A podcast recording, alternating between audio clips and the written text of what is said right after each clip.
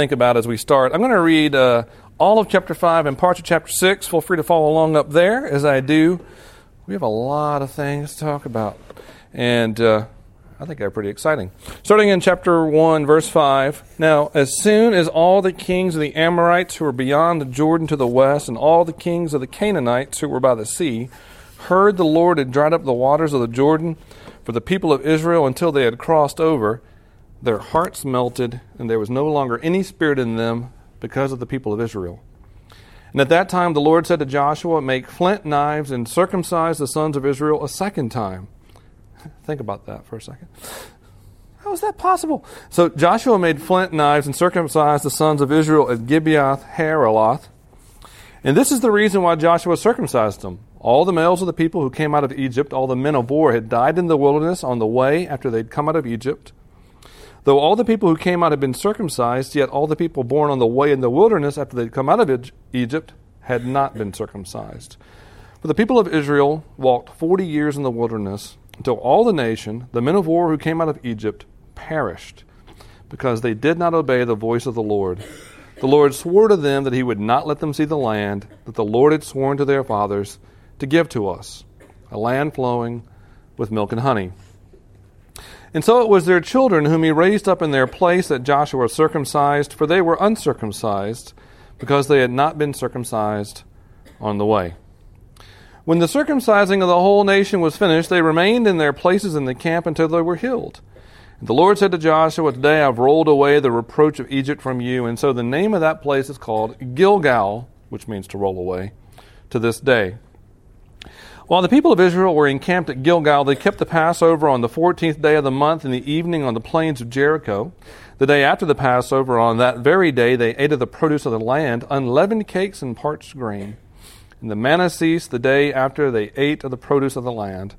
And there was no longer manna for the people of Israel, but they ate of the fruit of the land of Canaan that year. When Joshua was by Jericho, he lifted up his eyes and looked, and behold, a man was standing before him with his drawn sword in his hand. And Joshua went to him and said, are you for us or for our adversaries? And he said, no, but I am the commander of the army of the Lord. Now I have come. And Joshua fell on his face to the earth and worshipped and said to him, what does my Lord say to his servant? The commander of the Lord's army said to Joshua, take off your sandals from your feet, for the place where you're standing is holy. And Joshua did so. Now Joshua was shut up inside, excuse me, not Joshua, Jericho was shut up inside, inside and outside because of the people of Israel. None went out, none came in. And the Lord said to Joshua, see, I have given Jericho into your hand with its king and mighty men of valor. You shall march around the city, all the men of war going around the city once. Thus shall you do for six days. Seven priests shall bear seven trumpets of ram's horns before the ark.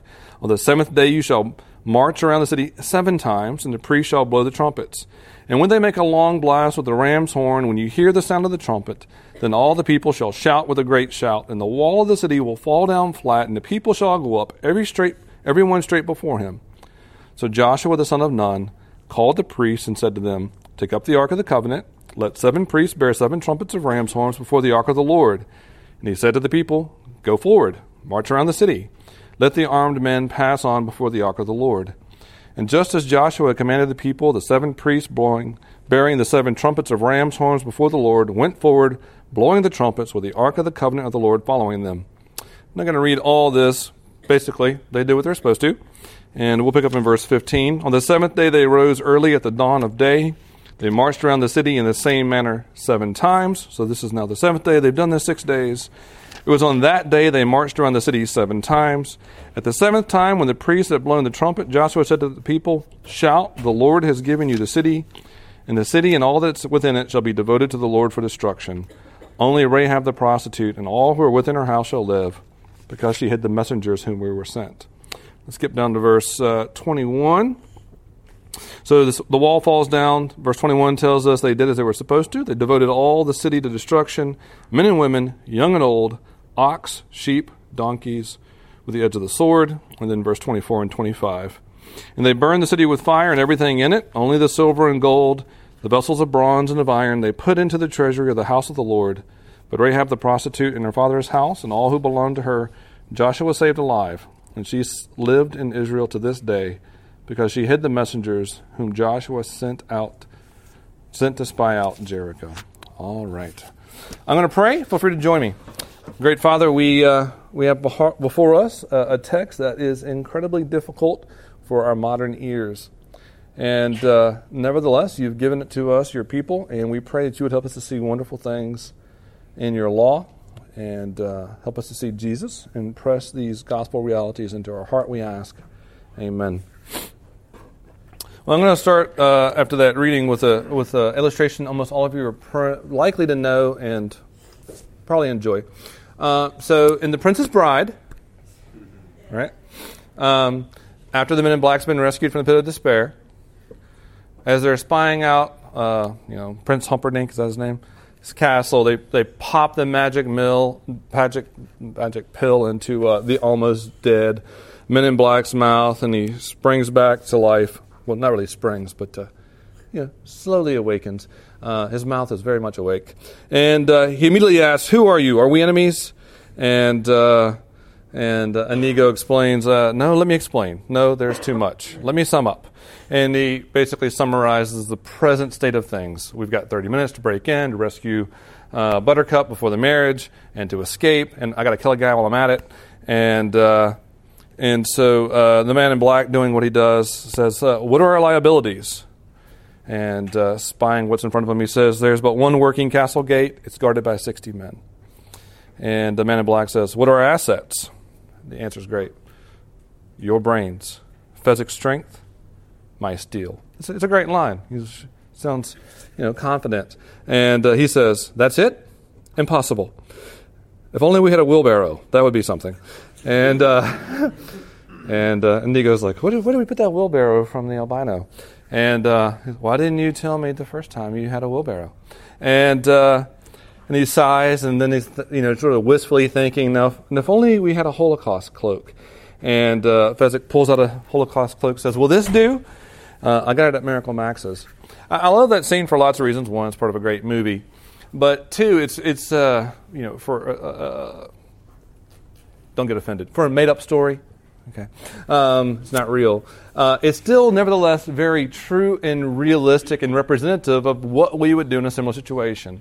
Facing an impossible, insurmountable uh, task like this, we would ask, who's who's for us, who's against us?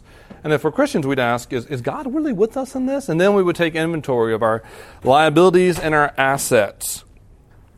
Uh, is that scene closed? Does anyone remember the last thing that's said? They, they they sort of dark and they wander off to the side. It's Fezzik, and he as he walks off, he says, "I hope we win." Do you remember that?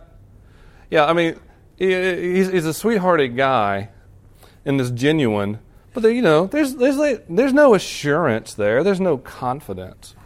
And uh, if you consider what the the people in, in the text here are facing, you can imagine something like that. Or we, as we face our insurmountable obstacles, we we wonder, what are our what are our liabilities? What are our strengths? How can we possibly do this? And uh, we may despair, or we may be overconfident. But are we really, are we really assured uh, beyond just a wild hope that we'll make it?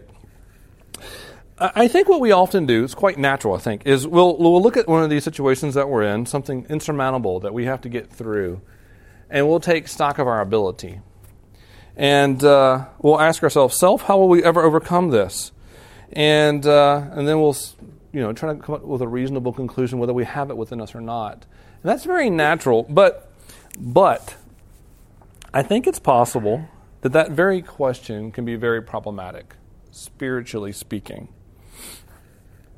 Because if we're not careful when we ask that question, we will miss, we will miss and completely misidentify some of the greatest obstacles. We think often that our greatest obstacles are out there. But what our text is telling us is that more often than not, some of our greatest obstacles are so close we can't see them. They're right in here. They're right in here. Our, our sin and our self-sufficiency and our belief that we're in the middle of the story. And... uh And, and that's a great liability. And if we're not careful as we apprise the situation and s- try to figure out whether or not we can do this or not, we'll also uh, overlook our greatest asset, that there's a God who overcomes. And that's what we're going to see tonight. This text shows off a God who perfectly overcomes for his people. So I'm going to talk about this in a couple different ways.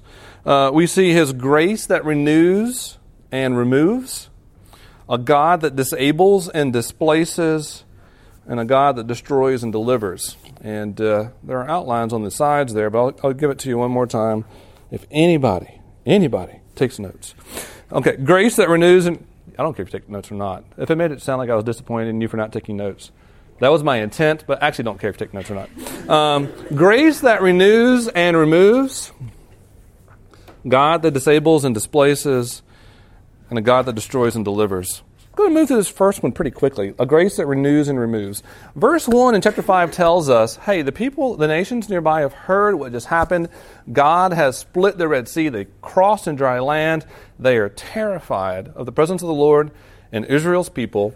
And, uh, you know, if you have any kind of a military mind, you're thinking, now is the time to strike. They've got they've got nothing. They're, they're wilting away. And instead what we have is uh, God in verse two saying, well, let's break out the uh, the surgical tools and uh, have a little circumcision party. And uh, this is where it's right, no matter who you are, to say, what? Now, I know it's possible, because I've learned this over, over the years, that college students can be incredibly naive. So it's possible that some of you don't even know what I'm talking about when I say the word circumcision, right? No one's going to admit this. Okay, um, but, uh, you know, uh, how do I put this delicately? Forget being delicate. Uh, circumcision is a rather simple surgical procedure whereby the foreskin of the, the male's uh, genitalia is is removed. And uh, this was a prescription from God in Genesis seventeen as a sign of God's people. And I'll explain why later on. But here, he in verse two tells Joshua, we need to circumcise all the people again. And, uh, you know, what I just said about the procedure makes it clear that you don't circumcise someone who's been circumcised again. Like, you don't regrow that. Um, like he's talking about the whole people. There's something about the nation that requires this. And what's happened? What's happened is, uh, first in verse three, they do it. God, Joshua's obedient. And uh, I don't know where you're from. If any of you are from like a small town like me where you're sort of, I'm not embarrassed, but I have a weird name. I'm from Appomattox. Um, it's just hard to spell. But it could be worse. You could be from Gibeoth Haraloth, which means, which means the hill of foreskins. That's what it means. It means, it means Joshua did what they were supposed to. And like one hundred thousand men and children and old men, forty-year-old men, were circumcised. And they like, they don't and they decided to name the place the Hill of Foreskins. Um, so um, just be glad you're not from there. And uh, why is this necessary at this point? And verses four to six explain why. That the old generation that had been brought out by God had broken the covenant. And uh, and now they've died in the wilderness, as as God had told them they would do. They broke the covenant. I'll explain a little bit more what that means. And uh, they were doomed to perish in the wilderness and never enter into the promised land until they were all gone, every single one. And that everyone that had come out and been born since then had not been circumcised. And so verse seven tells us it's a new generation, and this new generation needs the sign of the covenant. And this is what God prescribed way back in Genesis seventeen, that those who embrace God from the heart as his people, that's an internal reality, are supposed to have an external sign of their relationship. And in the Old Testament, that is circumcision if you're a male. So you have an external mark of an internal reality. Now let me make this as clear for you as I possibly can what's going on here. Okay, so in seminary, uh, seminary is grad school for pastors. And uh, you do weird things like read other people's sermons. And I'm reading this guy's sermon before he shares it. And I'm reading his illustration, and I have to say, as I'm reading it, I'm like, wait, is this about you? It's like, yeah, yeah. Wait, explain to me what just happened. Because I'm reading his, his story, that's his illustration, and it talks about him remarrying his wife. I was like, wait, you like renewed your vows? He's like, no, we got remarried. I'm like, because he's like thirty years old. It's like, explain. He's like, well, we got married young, and we were foolish and stupid and awful, especially me, and we got divorced. And five years later, God did great work in our lives, and I went back to my wife and told her we should get married again. And she was good enough to take me back. And so we remarried. It's a great story. I actually know someone else who's done something very similar to that. I just learned his story recently. And that's sort of what's going on here. That God came to his people and rescued them and said, hey, let's go live together in this land. But on the way, his people decided, we actually rather do whatever we want. And they were terrible partners. That's what Israel uh, was like in, in the wilderness. And uh, so God doesn't abandon them. He doesn't forsake them. He provides for them, if you will. Uh, they are separated but not divorced. He sends checks every month, and he spends time with the kids. He tries to be a good dad. But they do not enjoy the relationship as it was supposed to be. Until now. And now that generation's gone and they're in the land, God is saying to his people, well, let's get married again. Let, let's go through this ceremony. It's you and me again. Because this generation wants to listen and love him. They do, from the heart. Let's do it again. Let's take. Let's do the. Let's do the oaths. Let's take the signs. Let's change the rings. And and then they celebrate the Passover, which is like the anniversary, the yearly anniversary. Let's let's throw the party. And what you have here is a renewal of the relationship. It's. I know it looks bloody and weird. It's beautiful. God is bringing his people back, renewing their love, celebrating it. And this is all happening like, you know, there's a there's a war to be fought over there. And uh, but this is more important to him. Now, here's the question I have to ask you, and you probably should be asking me. That's great. What does God do with me? And here's why we have to talk about circumcision. That was a joke. Um, no, we don't talk about circumcision. um, but it's related. All right, so we learn in this text that it's possible for God's people, the Israelites, to have the external signs but lack the internal reality. That's what happened to the older generation. They had the sign of circumcision. They did what they were supposed to do, but the text tells us they did not listen to his voice. It's verses five and six. They did all the things on the outside. They had all the boxes checked off, but internally, the inner reality was missing. They did not love him. They did not listen. And this should at least, if not scare all of us that grew up in the church and have all the boxes checked off, it should at least make you stop and assess for a moment. It's possible that you've been baptized and you go to church and you take the Lord's Supper and you do all those things you're supposed to. But do you love him and do you listen? Does your inside match your outside? God wants the internal reality, not just the signs on the outside. He wants the heart. He wants your love. And your love looks like faithfulness, loving him back. It's also possible... It's also possible, this is great when this happens, that uh, you have the inside but not the outside yet. You have come to know him, you love him, you want to follow him, but uh, you've you've not taken on any of the signs yet. You, you, you're not quite sure what this church thing is, you're not sure what baptism is, you don't know what the Lord's Supper is, and you don't know what you're supposed to do. And if that's your case, I would say, friend, it's time. It's time to join the team. It's time to put on the uniform. That's what it is. To declare to the world you're part of God's people and to take the to take the family meal together regularly. This is God, what God wants you to do, to, uh, to, to match the outside to the inside and to join us in doing that. So if that's your story and where you are, I would love to talk to you about that. So uh, here we see a grace that renews and removes.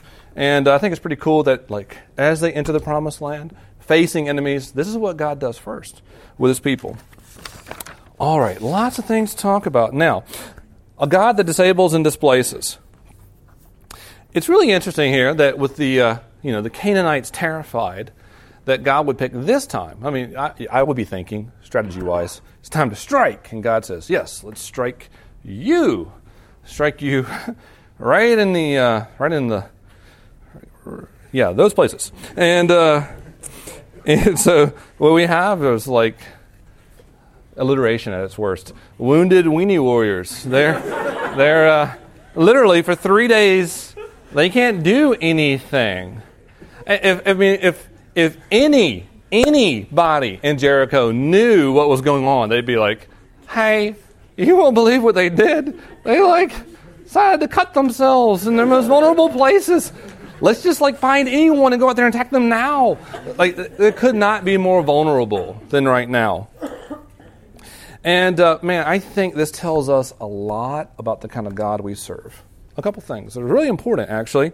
Uh, one, that God cares a lot more about their faithfulness and, and his relationship with them than their fighting acumen and, and their military preparation. He cares about their heart and their relationship with him more than what they're about to do and what they need to do. It's really important to him.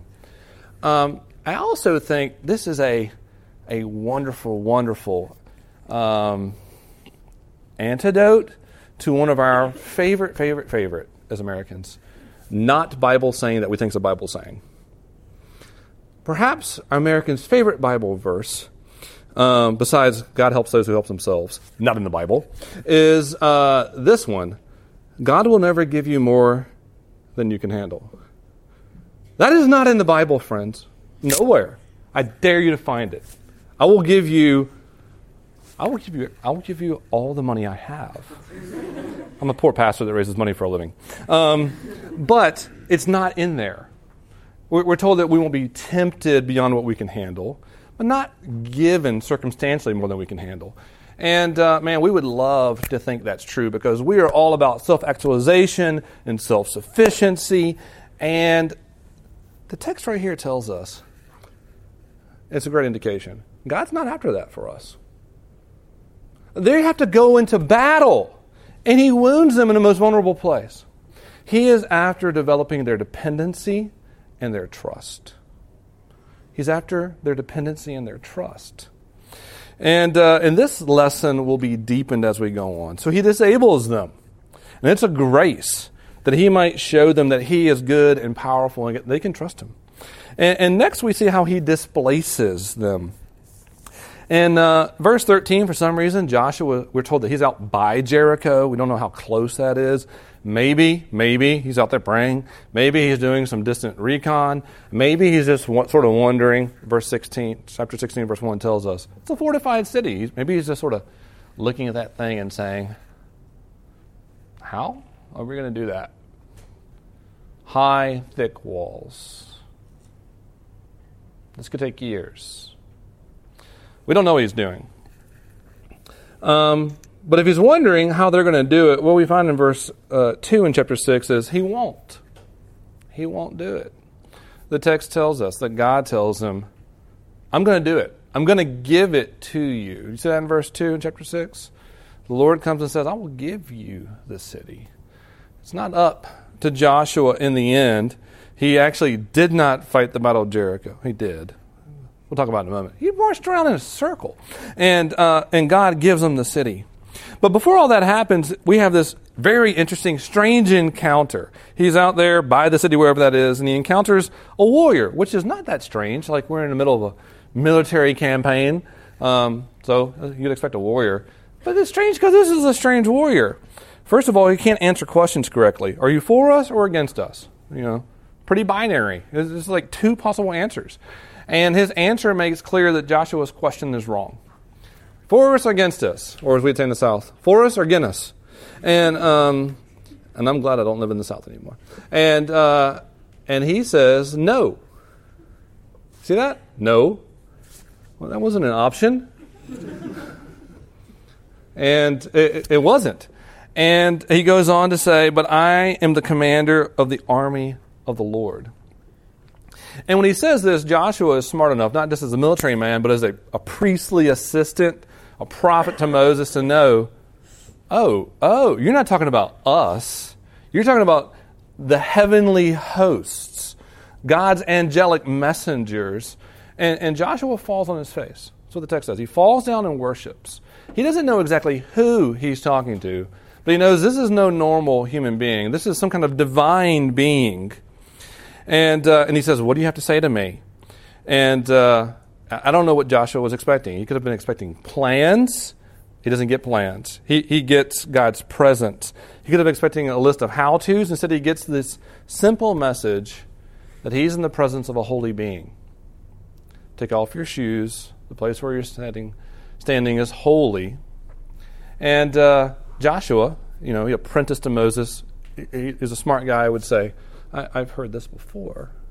This is what the Lord said to Moses in the burning bush so many years ago. This is God himself present at the moment, Father, Son, Spirit, one of them, and uh, speaking to Joshua. And uh, instead of getting plans or an how-to, he's getting God's holy presence. And a message of comfort. Uh, chapter divisions are terrible. Uh, I don't mean that. Whoever, a thousand years ago, thank you, whatever saints gave us these chapter divisions. They, they're not terrible. Otherwise, we'd have trouble finding it. But this chapter division between five and six probably shouldn't be there, because I have every reason to believe that what's being said in verse two to five comes from the same person that Joshua meets on the plains, that this commander of the Lord is speaking. He continues to speak. He, we, we're told what Jericho is like, and this commander says, I'm, I'm going to give you Jericho. I'm going to give it to you. And then he tells them how it will be done. So this is wonderful comfort. But what all this does, think about this. If, if you're Jer- if you're if you're Joshua out there with a bunch of people that just got circumcised, they can't even stand up, and uh, and you're thinking, like, how are we going to take this city? What this whole encounter with the Lord does is it displaces you from the center of the story. In other words, it's not up to Joshua, and he knows it. It's not ultimately up to him. It's not ultimately his battle. Uh, God is not on his side. He, fortunately, is on God's side, because God is the center of the story. That's what happens here. God's declaring that he's the center of the story. And it's so easy for us in our daily dramas uh, to assume we're the main actors. We, we do this so naturally. We're just naturally self-centered as creatures. And uh, and, there, and if we're Christians or religious, we, we tend to put ourselves in the central role. And God God gets written into the script. He's a great supporting actor. Um, but he's a supporting actor, and his job is to, you know, support us, bless us, push us over the edge, encourage us, give us just what we need, correct us. But we're in the center. I'm uh, I'm a big fan of uh, good music, which means usually I hate country music. Um And, and sorry, yes, but uh, as of late, I have become a big fan of Jason Isbell, fantastic songwriter. In concert next week, if you have a lot of money to waste, not waste, invest wisely. And um, he wrote a song a couple years ago called twenty-four frames. It's got this fantastic chorus, and I think this is the way we often think. You thought God was an architect. Now you know he's something like a pipe bomb, ready to blow, and everything you built, it's all for show, goes up in flames in twenty-four frames. Like, just in a moment, you've been building this great plan for how you're going to achieve, arrive, succeed. And you thought God was an architect that you could hire to make your dreams come true. He is far too powerful for you to contain. Who, who, whoever said you could just hire him to make your dreams come true? He is the great center reality. He's in charge. And uh, if, if we're fortunate, we get to play supporting roles in his story. Uh, consider, consider your life drama. Consider the way you think about your life, and about your life in front of you and your problems. Your own, let's call them your Jericho walls. Who is at the center of your story? Is it you? Writing God in as a minor supporting role. He's going to give you a little divine push every now and then to bless you and get you over. Or is the Most High and Holy God, who has his own plans and is kind enough to come down here and take an interest in us? Is he in the center of your story? In other words, has God displaced you yet? Have you learned that life is not all about you, but him? He's in the middle. All right, I'm going to do this last one. And frankly, I want to admit that this last point is the one that some of you are really looking forward to, um, either because you can't wait to get mad at me or you just want to know how I'm going to handle it. But we have to deal with the fact that God destroys this city completely, everything, everyone. And uh, I'm only going to deal with this partly. And when we came in, you probably wanted me to spend a lot of time on it. But now that we've been here for a while, you're hoping probably I'm going to do it briefly, and I'm going to do it briefly, and then we'll come back to it some next week. But I do want to talk about how God destroys the city and delivers, okay? And I'll, I'll give you a little bit tonight and some more next week, and hopefully that will uh, assuage you, at least temporarily. All right, um, so this this commander of the Lord that meets with Joshua does give him, in chapter six, the plan. Some plans, and they're really strange military plans. Um, perhaps the strangest you can imagine. And uh, what he tells Joshua to tell the people to do is basically to form a marching worship band. I'm not kidding. They're a, they're a marching worship band and march around the city for a week. And then on the last day, do it sometimes. There's all kinds of theological significant clues going on here that we don't have time to get into. I just want to cut to the chase and make a few clear things. First of all, they're a marching worship band. They're really not allowed to do anything threatening. They're not even allowed to shout till the seventh day. The seventh day, you can shout. Don't shout. They're really explicit. Don't even shout till the seventh day. So they're just walking around, worshiping. Uh, what is central in all this, this, in, this whole text, and if you're in the city of Jericho and you look out there, you would see this. What is central is the ark. The formation of the army and the military and the priests, and even of the text, says it ten times. It's the ark. This box, wherein God, above which God is supposed to dwell. This is where God is pleased, according to his own designs, to, to dwell with his people. And, and so what we have then is these hosts, forty thousand people or more, march around the city all the time as a large worship processional whereby God is on display. Okay? He's on display. He's walk, he's marching around the city with his people on display, and the people of Jericho can sit there and watch. And they're, and they're probably thinking, "What? Is, this is the weirdest thing ever." Um, but they're also probably wondering, like any curious person would be, what in the world's in that box? And they've heard about the God of Israel. It's the God that splits the seas. And uh, is the God of these desert nomads who promised him the land. But they should know, as they watch around, as he marches around over and over, this is a powerful God. This this is a holy God, not a God to be trifled with. And uh, and after seven days, they should have picked up another one. Maybe he's patient. And uh, they don't know the half of that one, that he's patient. We go all the way back to the beginning of Genesis, four hundred years ago, and, and God promises Abraham this land they're entering. And he says, I'm going to be patient with those people four hundred years. four hundred years. Genesis fifteen, sixteen, you can look at it. And after four hundred years, they finally come into the land. And these people haven't repented. They still burn their children to false gods and and uh, do uh, all kinds of really quite perverse things. If you really want to know about it, we can talk about it some other time. But uh, they've not repented. And once he arrives there, he's patient for another seven days. He puts himself on display for them to see. For seven days, to give them a chance to repent. This is what God's like.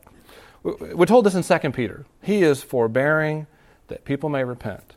He sends a prophet named Jonah to a city that he wants to destroy. And when Jonah goes, those people repent. Nineveh repents. It's a horrible place. They repent. Jonah's mad about it. But that's what God's like. He's patient that people may repent. And the people in Jericho do not repent. They don't. It reminds me of the scene, uh, this is what I do, I've talked about this before. I don't watch whole movies, I watch clips, uh, YouTube. But uh, have any of you seen Magnificent Seven, the most recent one? Yeah, it's a pretty good film at the end.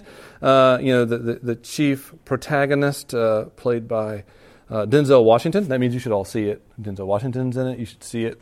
Um, he uh, has tracked down, uh, you know, the chief antagonist.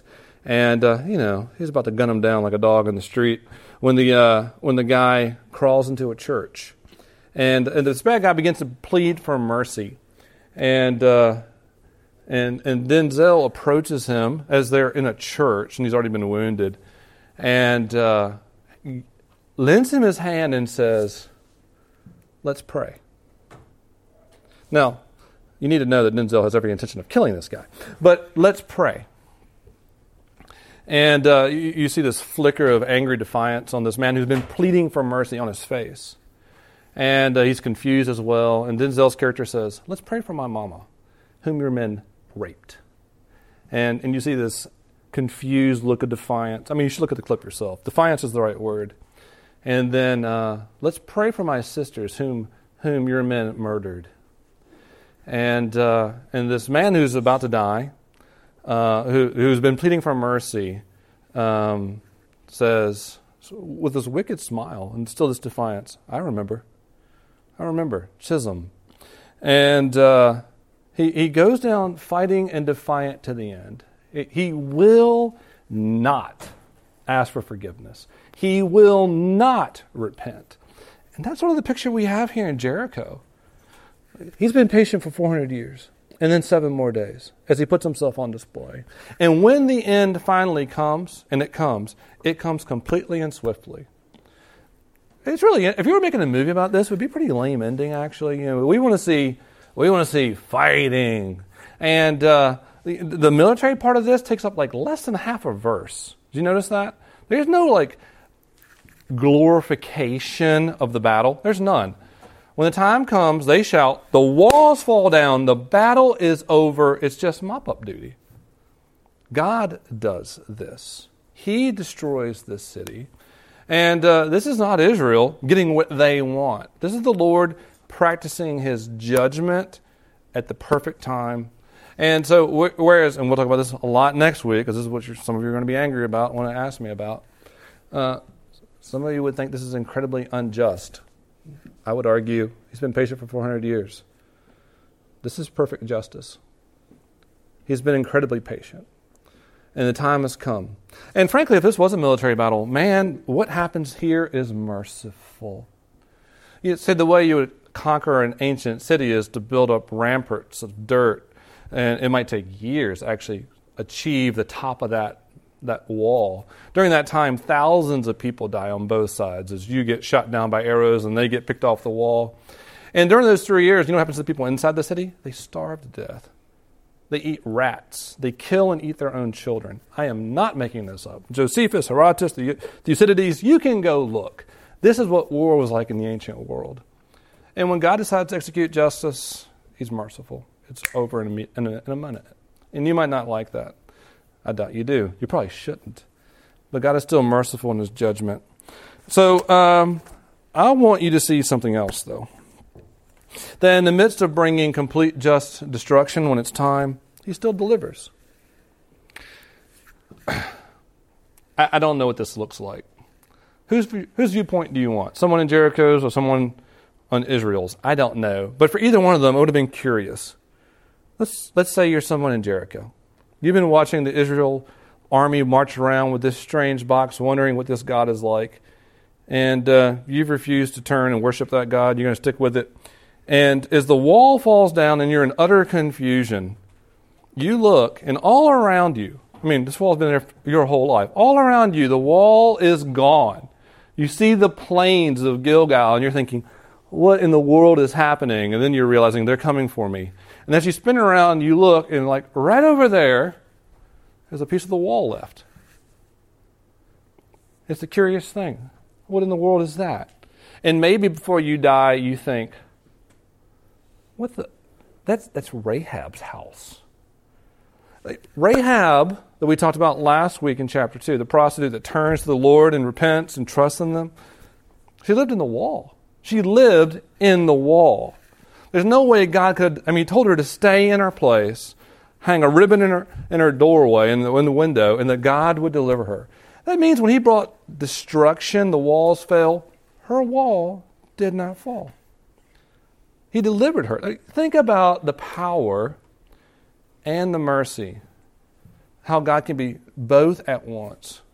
Perfect judgment and yet powerful enough to deliver his people. And that's what we have in this Lord. The one who overcomes in such a way that he can both destroy and deliver in the same moment and practice perfect judgment and mercy at the same moment. All right, now let me help you figure out what in the world this means for you. How is this in any way good for you? Um, a lot of ways, frankly, but uh, you probably don't want to hear them all. Let me give you at least a few. If you are a Christian, this is a pretty good picture of where we live. And I don't mean America. I mean where we live in general. That the people of Israel lived between this promised land they were supposed to inhabit, and now they have this huge first victory. God's given it to them. They still have to take the land. It's not all theirs yet. But they have every good reason to think that God is for them and been at work. And uh, they now know that God's going to fight for them. And what we have in our life as Christians is that we live between the first great victory, Jesus' life and death given for us, and the, and the end. we believe Jesus has won the decisive battle by which we enter the promised land. And we've got work to do. But it's not all up to us. And uh, that's really important. If we think it's all up to us, then uh, we'll be exhausted and cranky and anxious. And also, we'll, we'll think these enemies out there of us, it's up to us to go out there and destroy them. It's up to us to execute judgment. But it, it, but it's not. It's not. We're called to be like the people of Israel, to know the Lord, to be close to Him, to worship Him, to show Him off to the world. And, and when we do that, we are enabled to, to leave to Him, the perfect judge, all the judgment and all the deliverance and all the work.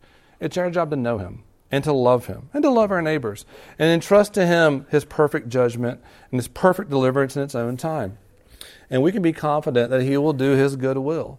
This this means, friends, that you, you, you can love people. You can rest. You can be assured that He will overcome the greatest obstacles that you really have. And uh, I think that's great. And also, let me give you one more little thing. Some of you are thinking like, wow, judgment stuff's hard. How do I, I don't even know if I really want to trust a God like this or know a God like this.